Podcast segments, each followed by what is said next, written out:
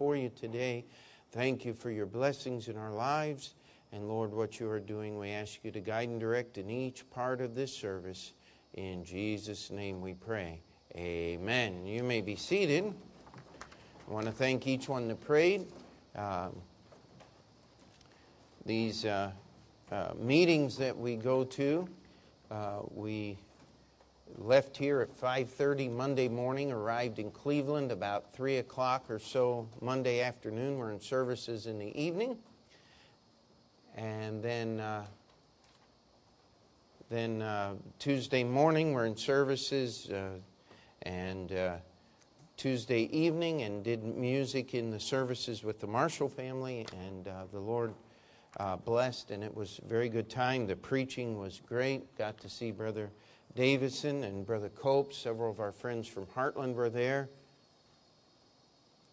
And uh, have no idea what that noise is. Sounds like somebody working on their car. But uh,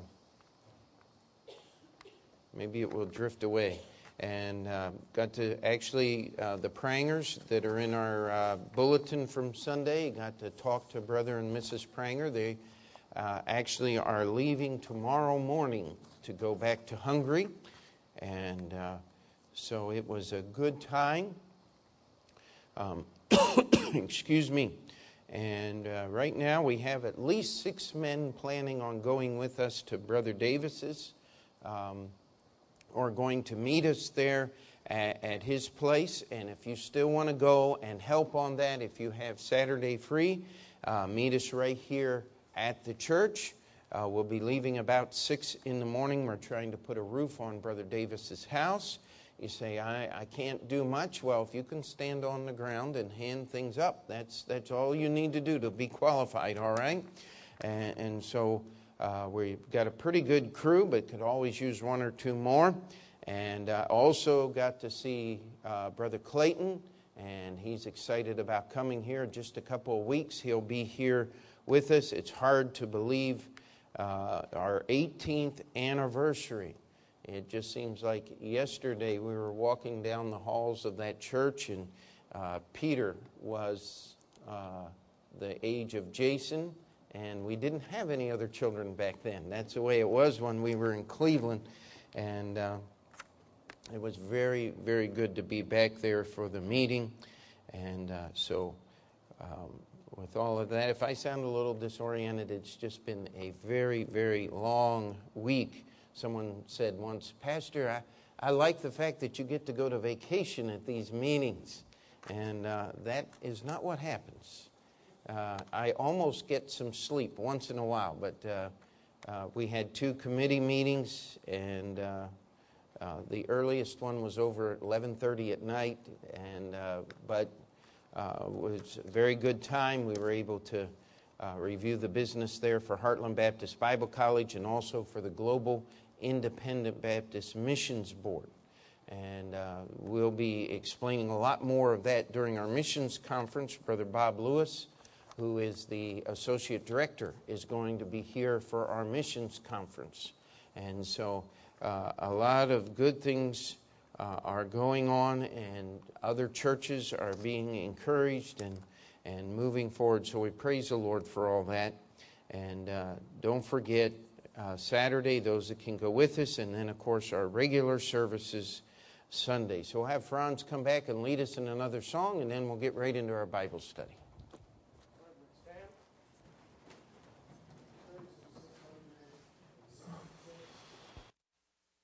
Bibles, if you would, Psalm 119, and just share another blessing with you, if I may.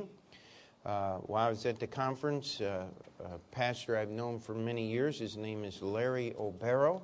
He pastors uh, a large uh, Philippine Filipino Baptist church in uh, San Diego area, and he is going to be preaching our missions conference, not this year, Brother Bob Lewis is this year, but in 2011 Brother Larry Obero and his wife will be coming out from California, Lord willing, to uh, preach our missions conference. I'm looking very, very forward to that. Brother Obero actually gave to help us buy our building. And, uh, and uh, he is a, a wonderful man, a faithful servant of the Lord. And uh, he we're looking forward to all the things that happen. It's, it's good. Preachers need preaching, and that's why I go to the meeting. And so uh, I just uh, thank you for the privilege of being able to go. And let's get right into our Bible study tonight. We're still in the uh, Ain or Ain, depending on how you want to enunciate that Hebrew letter there, strophe. Uh, we are on the 16th out of 22 letters. And as we are moving through, we are seeing the growth in the life of the psalmist. Most people believe that David uh, wrote this psalm, but uh, we have no absolute strong evidence, and it really is not that great of import. If it were, God would have let us know beyond any shadow of a doubt. But it seems to be the, the prayer journal of, of this man who wrote this psalm, and each of the 176 verses is a different look, a different approach to how God's Word should and can and must work in our lives. And as let's just start at verse 121, read the entire set of eight verses. I have done judgment and justice, leave me not to mine oppressors. Be surety for thy servant for good, let not the proud oppress me. Mine eyes fail for thy salvation and for the word of thy righteousness. Deal with thy servant according unto thy mercy, and teach me thy statutes. Where we'll pick up tonight I am thy servant. Give me understanding, that I may know thy testimonies. It is time for thee, Lord, to work, for they have made void thy law. Therefore I love thy commandments above gold, yea, above fine gold. Therefore I esteem all thy precepts concerning all things to be right, and I hate every false way. So, as we go through this set of eight verses, it, does not, nor was it ever intended to stand all alone, but we see that he divides this set of eight verses up into four sections, each set of two verses, and he is stating that God's Word is doing a work in his life. This is where I am. Lord, this is what I'm asking or I'm expecting you to do. Now, you turn on, we went over this a little bit last Thursday night. You turn on TBN and some of those stations, and they'll tell you, well, you just tell God what you want and He'll give it to you. Now, that's not Bible. God is not your servant. We're supposed to be His. Amen? God is not here to give you the desires of your carnal heart. He's here to change your heart so that it will desire the things that He desires. And there is a confidence that should develop after years of walking with the Lord that we would know what God wants. In fact, there are many times that we do know what God wants, but we don't want what God wants. Ever been there? And the psalmist is saying, Listen, I've done judgment and justice. What a statement. And he's saying, Leave me not to the oppressors. Lord, I'm doing what's right. Protect me. Be surety for thy servant. And we understand that word surety, as it's used in the Bible, is a contract, is an agreement. And that God has promised, I will never leave thee nor forsake thee, even unto the end of the world. And so we see that he's saying, Listen, God, I've obeyed your word. I know you're going to take care of me. We often read these verses almost backwards. He says, Mine eyes fail for thy salvation. And, and we read those verses and we say mournfully, Oh, uh, the psalmist was just discouraged and down in, in the way and, and he's just saying god if you don't save me i'm going to i'm going to slip now he actually did say that in the Kaph strophe back in the mid 80s he said how long am i going to live i'm like a i'm like a bottle in the smoke I'm, But here, that's not what he's doing. He's not going back to the despair. He's saying, I'm looking for the fulfillment of your word so fully that I'm losing sight of everything else. My eyes are failing me. I'm, I've got my eyes fixed on the fulfillment of thy word for the word of thy righteousness. I mean, wouldn't it be something? The newscaster comes on.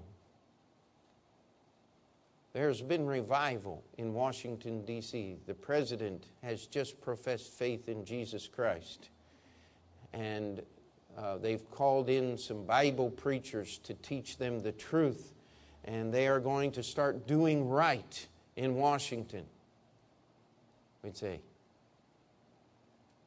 no, no, somebody's been drinking Kool Aid, right? Uh, some of you aren't old enough to know what that means. Uh, but the, the simple truth of the matter is wouldn't it be wonderful if God's Word were the standard of life and practice? Back in the 1820s, a, a French nobleman came over here to investigate the United States because, see, France had had a revolution very close to the time of our revolution. But it was extremely different. The French Revolution was bathed in tyranny and bloodshed, and when it was all over, they finally brought the king back and said, This is still better than what we could do ourselves. When America had a revolution, there were battles fought, there were people died, there were awful things that happened, but when it was over, there was freedom in this country for everyone that lived here. Even many of the soldiers who fought on the side of the British decided not to go home, but stayed here and built their families and lived their lives here. And he said, I want to know the difference. And he came over and his assessment of the United States was very similar to this, and I am paraphrasing, not quoting directly. But he said, America's power and strength is not in her vast resources, which are far more numerous than any that exist on the European continent.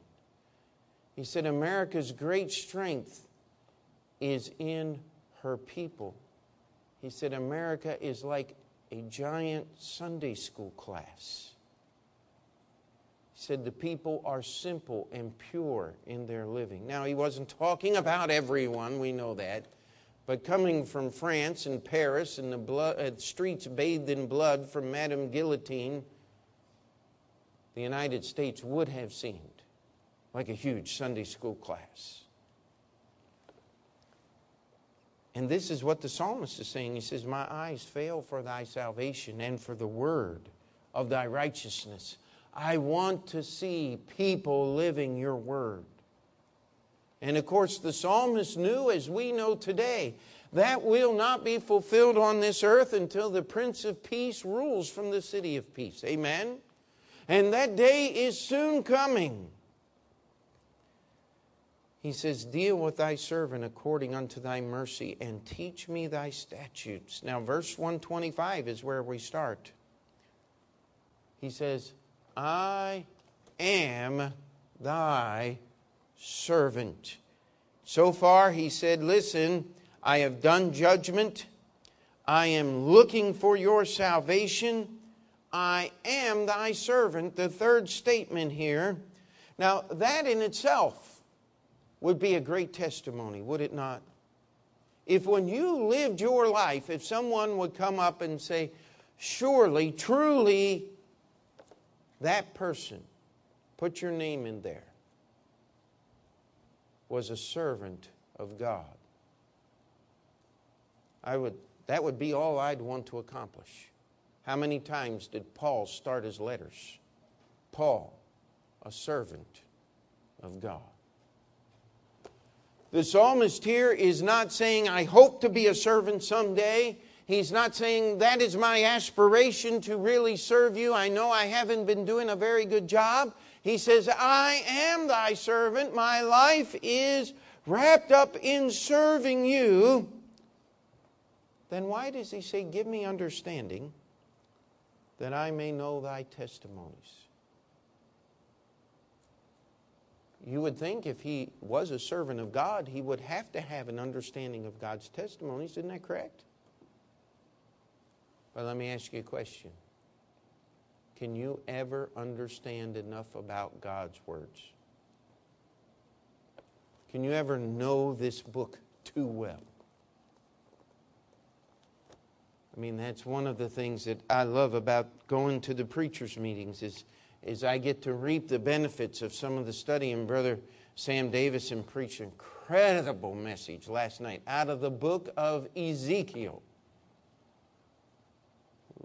Look forward to hearing a very poor imitation of that in the future sometime. But it was a great, great message. And, and by the way, next summer, Brother Davison's going to be here for three days, a four day meeting at our church, Thursday through Sunday. And uh, uh, I'm looking forward to that. And if you've never seen Brother Davison preach in person, uh, I'm going to warn you, it's going to be an experience.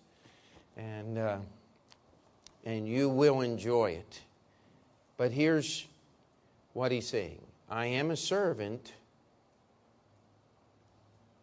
Give me understanding.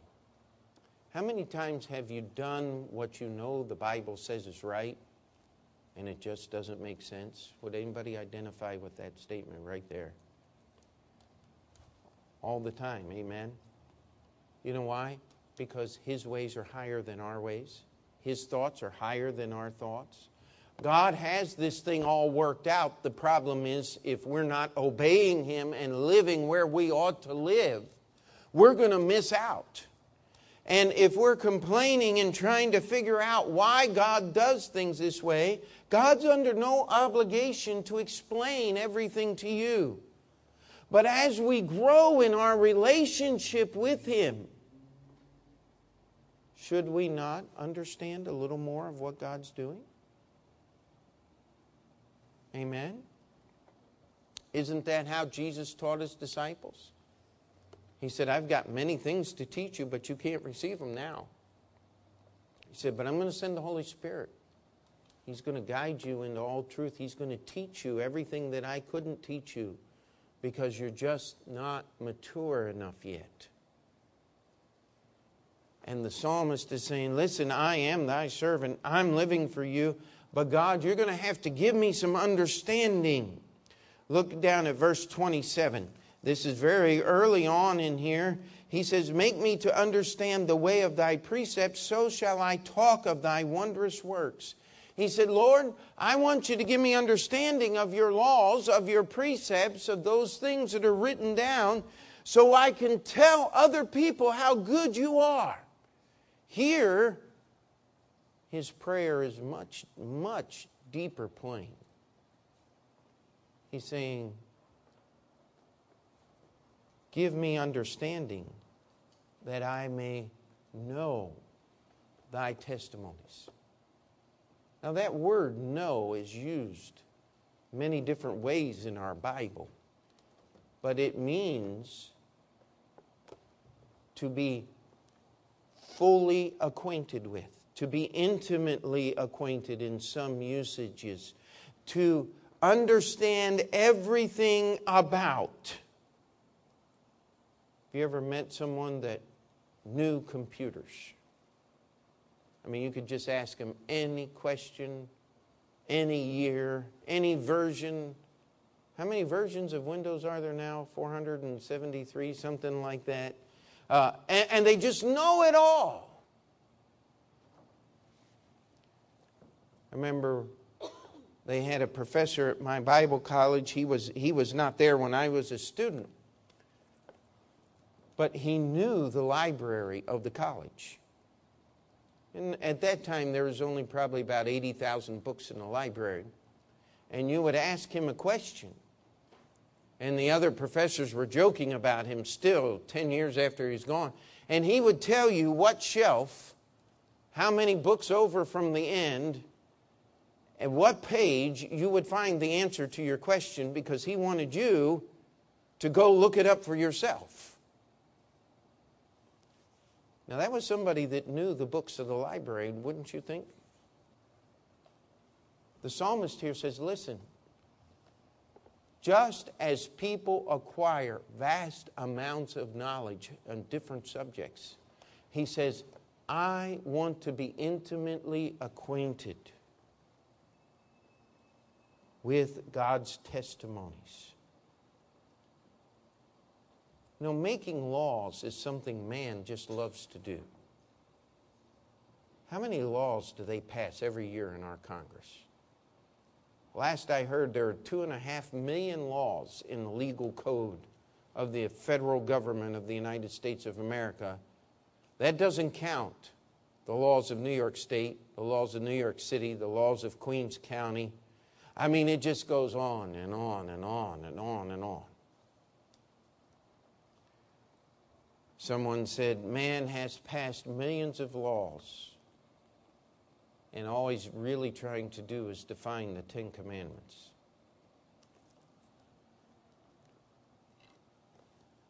There is no law known to man, no code that approaches anywhere near what this Bible teaches. And the psalmist says, Let me know thy testimonies. Let me be intimately acquainted with how God works. He's saying, Lord, I want an understanding so that I can live and know why I'm living. Let's turn to Proverbs chapter 14 just quickly. I want us to read this verse.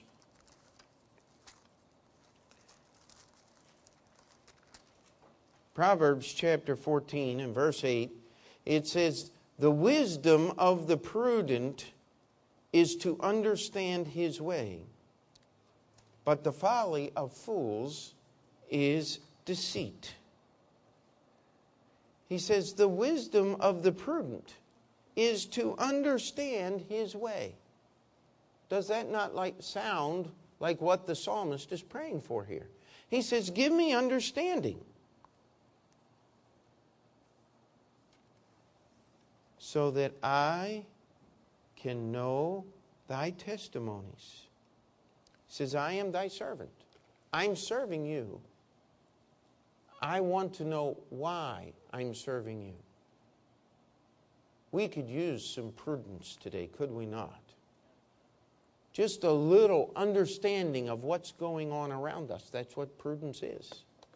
To understand why we should do certain things why we should not do others. Let's turn over to Isaiah 56. And here God is pronouncing judgment against Israel for their lack of this. And we see this same idea, actually, the antithesis or the exact opposite of this idea. Isaiah 56 11. It says, Yea, they are greedy dogs which can never have enough, and they are shepherds that cannot understand. They all look to their own way, every one for his gain from his quarter. This is just part of a description. He says, the shepherds, not of the sheep, he's talking about of the nation of Israel, they cannot understand. He said they just can never have enough, no matter how much you give them. But everybody is trying to get something for themselves. Does that not sound like today? Is that not what's going on in our society? It's all about me. The psalmist says, No. Lord, I want understanding so it can all be all about you and your law and your testimonies. And he's building toward a point here. In, in verse 125, he says, I am thy servant. Give me understanding that I may know thy testimonies. Verse 26, he follows up. He said, It is time for thee, Lord, to work, for they have made void thy law. How many times have, have you pleaded in your heart, God, do something about this? Something needs to be done right now. It says, They have made void thy law. The word void means to make empty, to nullify, to make of no substance.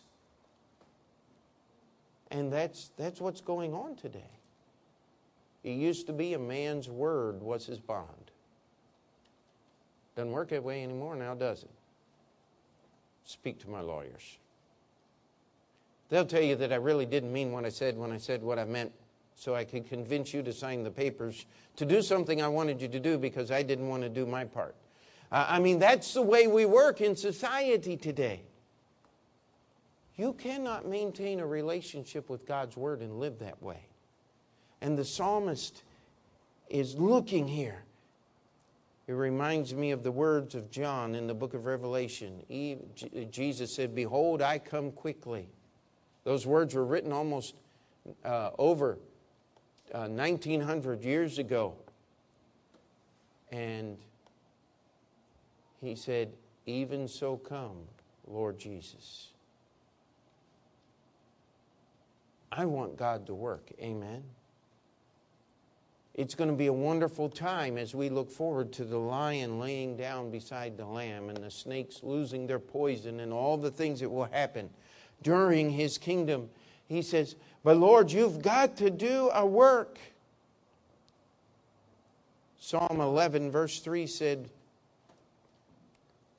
Oh, let's let me read it. I'm, I'm it says, If the foundations be destroyed, what can the righteous do? Everything that we do, now, this is what makes Open Door Bible Baptist Church so much different than other churches.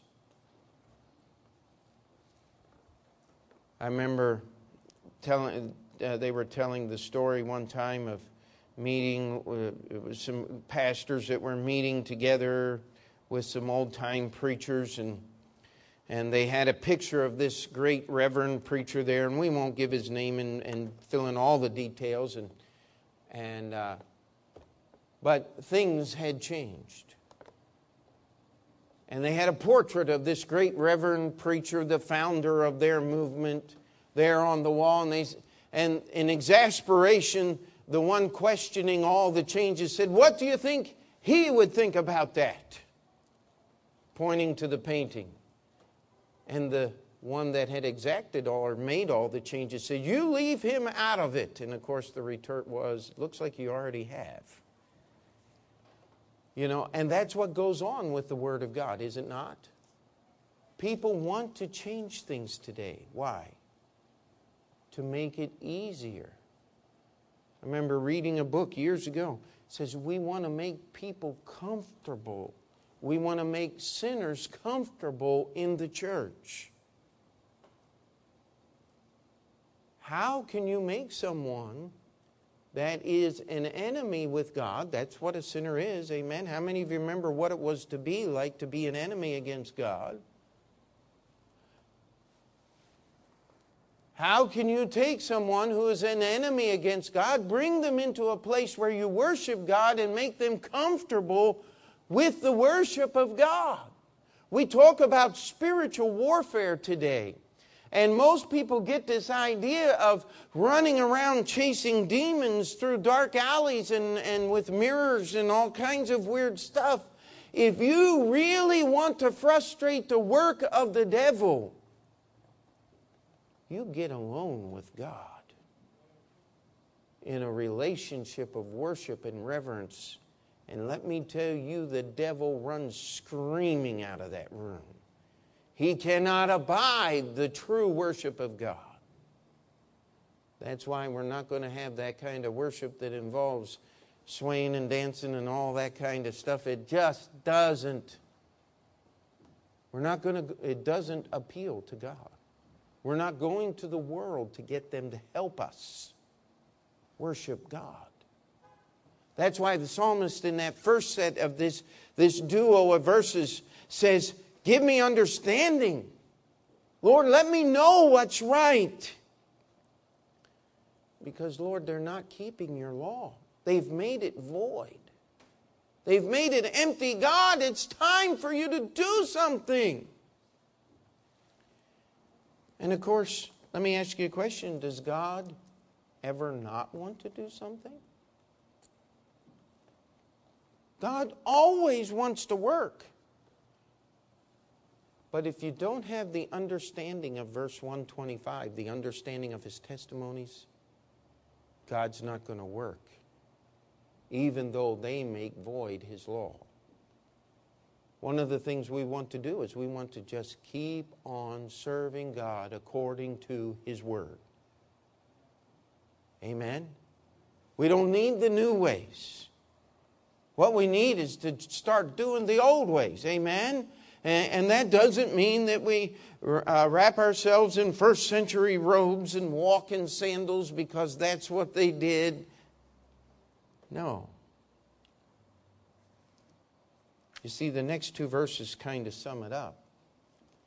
Is we come to church for the preaching and teaching of God's Word and we should leave this building wanting to live those things that we have, been, have heard inside the building.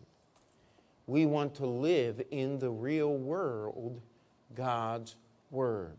Want to show the world that God's Word still works. Amen? You see, the world invest its time to make God's word void because it convicts them. It makes them irritable. It, it, it's, how can you judge my life? You don't even know me. No, I'm not the one doing the judging. God's word is. But let me tell you something when you obey God's word, that's when you find fulfillment in life. Amen.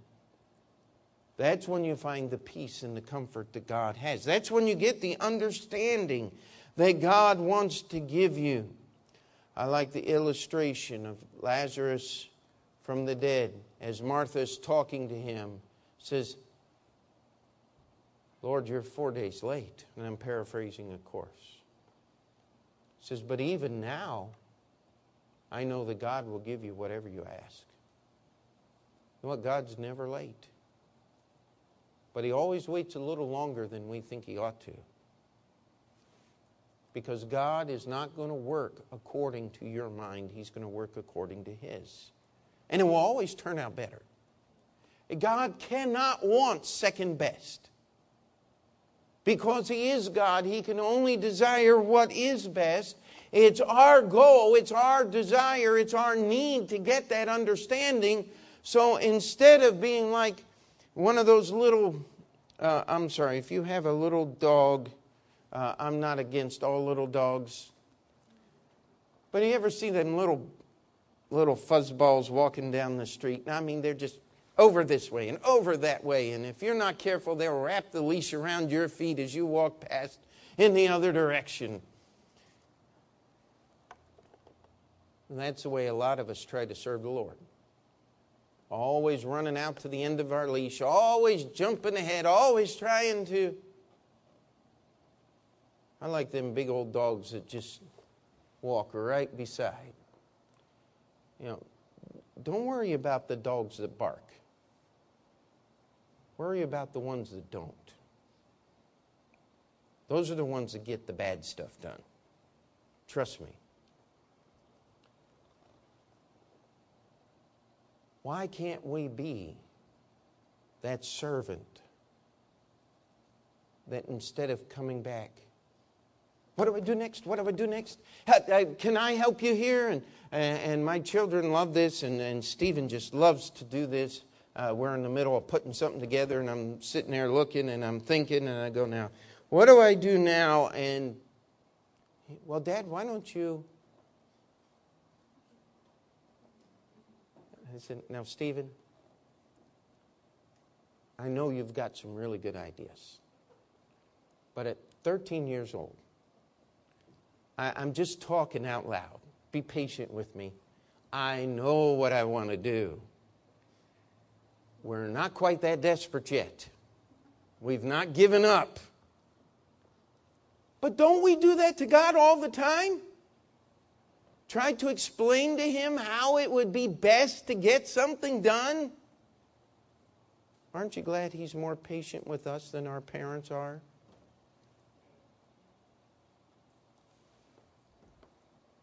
Look at these last two verses. The psalmist gets it. This is where he's leading, he's building up. Therefore, I love thy commandments above gold, yea, above fine gold. The Bible. This is where the answers are. How many of you experienced deep distress of your soul and found the answers in this book called the Bible? Would you raise a hand to that testimony? Therefore, I love thy commandments. Amen. How many of you have found a true and eternal salvation through the shed blood of Jesus Christ by obeying the words of this book? Could you say amen to that? Therefore, I love thy commandments. Amen. How many of you have found strength and, and encouragement and commitment in serving God His way through His church? That's one of His commandments. Amen? Gets a little quieter there. You see, that's personal commitment. That means I got to do something. But if you love His commandments, it's going to make you do something. If ye love me, what? keep my commandments, and this is the love of God that we keep His commandments, and His commandments are not grievous. Tell you, there's few things that bother me more as a father, as a parent, as when my children do what I say with a grudging attitude. Oh, that's, that's bad news in the Montoro household when that happens. You know why? Because that is a lack of understanding of what's going on. How many of you have sighed at God sometime? Don't raise your hand on that one. I mean, that's what the psalm, Lord, I'm looking for your salvation, but I have to look so far out, I can't see it. I want the word of thy righteousness to be in existence. I want you to deal with me according to your mercy. Lord, I just want to understand that what I am doing is counting for eternity. Amen? But when he gets to the end of this, he says, just a minute. I think I can let God handle all those things. Because I know he's not going to leave me to the oppressors. I know that He's going to deal with me according to His mercy. I know that He is going to give me understanding so that I can walk with Him, not like the little dog pulling on the leash and always trying to run ahead, not like the little man trying to give ideas to the, to the, and, and figure things out for the great master, but to follow in an understanding of His word. It says, therefore, I love thy commandments. The only hope in this life is in the Word of God. Now, if you can trust God for your soul, can you trust Him for your job? If you can trust God with your soul, can you trust Him for, with your safety? In New York City? You betcha no matter where you are? Can I trust God with what's going to happen in the stock market and in our government? I don't know who else I'd rather trust than God. Amen. Uh, by the way, you're not going to do anything about it. And you better hope that some of those people who are trying to do something about it are not successful in their attempts, or we're all going to be in big trouble. And I'm talking about the anarchists and those that want to destroy this government. Brother Sam put it about the best way I've ever heard. He said, There's a lot of us that don't like government, but I don't think there's any of us that would like to live without it. And I'm sitting there, that's, that's a good way to put it. But listen, I love thy commandments. You know what? I can take every one of these to the bank, as they say. I can trust what God's word says. There is more value here than there is in any treasury on the face of this earth because I can take my life struggles, invest them in this book, and God will make it a blessing. Amen. It says, Therefore I love thy commandments. Now, when David wrote this, he was talking about the 613 commandments of what you and I call the Old Testament law. But in those commandments were the grace of God explained. Galatians, Paul put it this way the law is our schoolmaster to bring us to Christ. It is to teach us that only through the finished work of Jesus. Now look at verse 128. It says, Therefore, because I love thy commandments, because I know that you're not going to leave me to my oppressors, because I know that you're going to deal with me according unto thy mercy, because I know that you're going to give me understanding. I love thy commandments. Therefore, I esteem all thy precepts concerning all things to be right. Did you get that?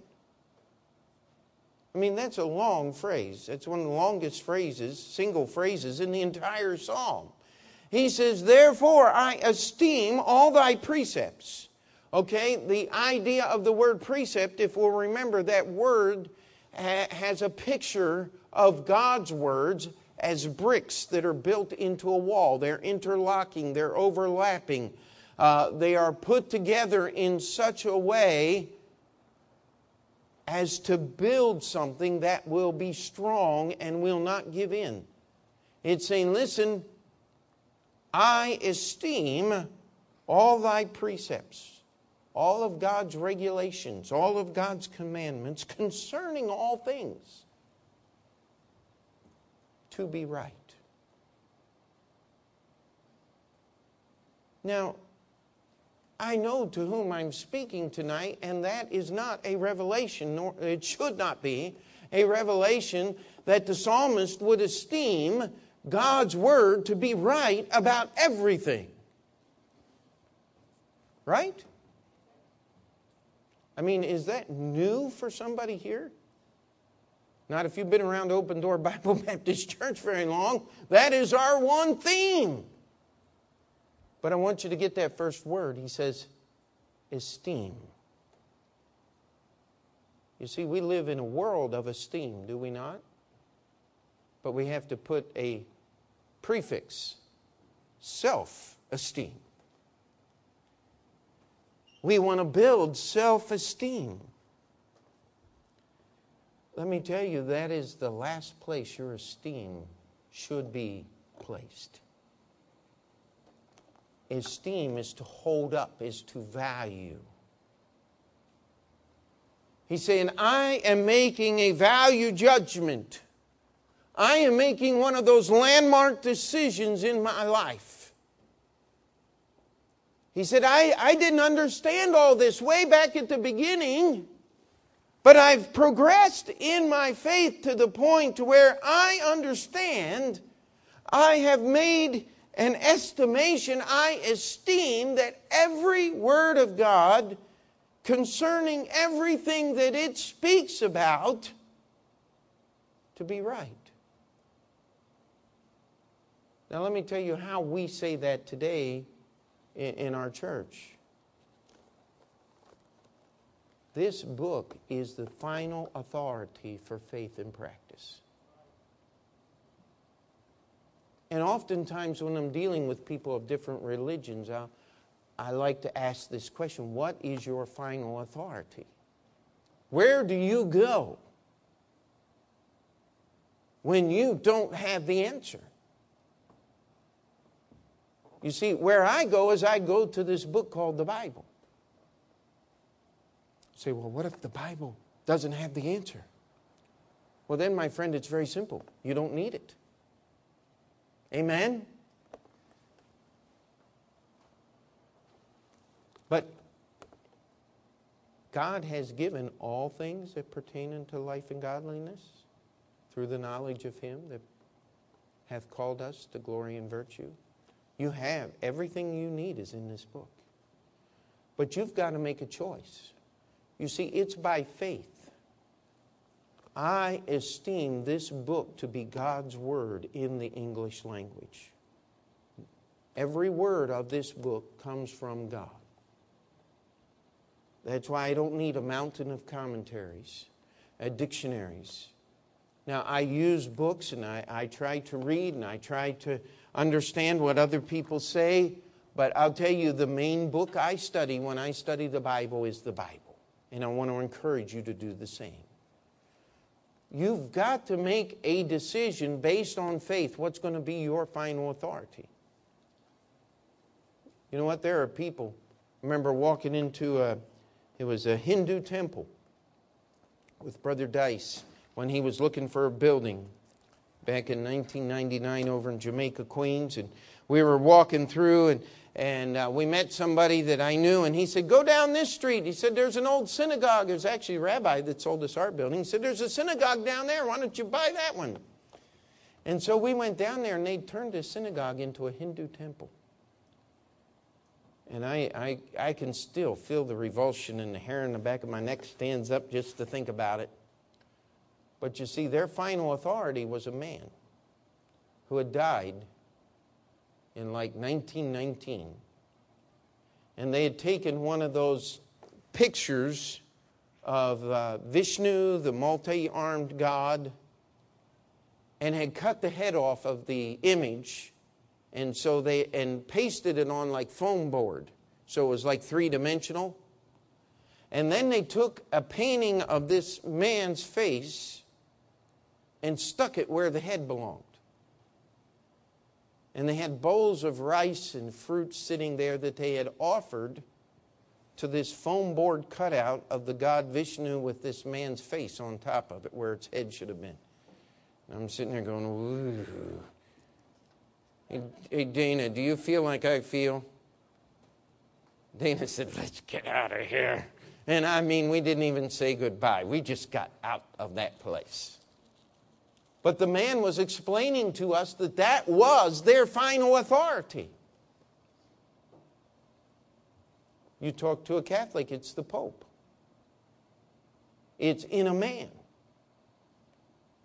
You talk to the Orthodox Church, and it's in the church councils, and it's in the patriarch, and it's, it's in the church as a whole, and it's in the decisions that have been made over the generations.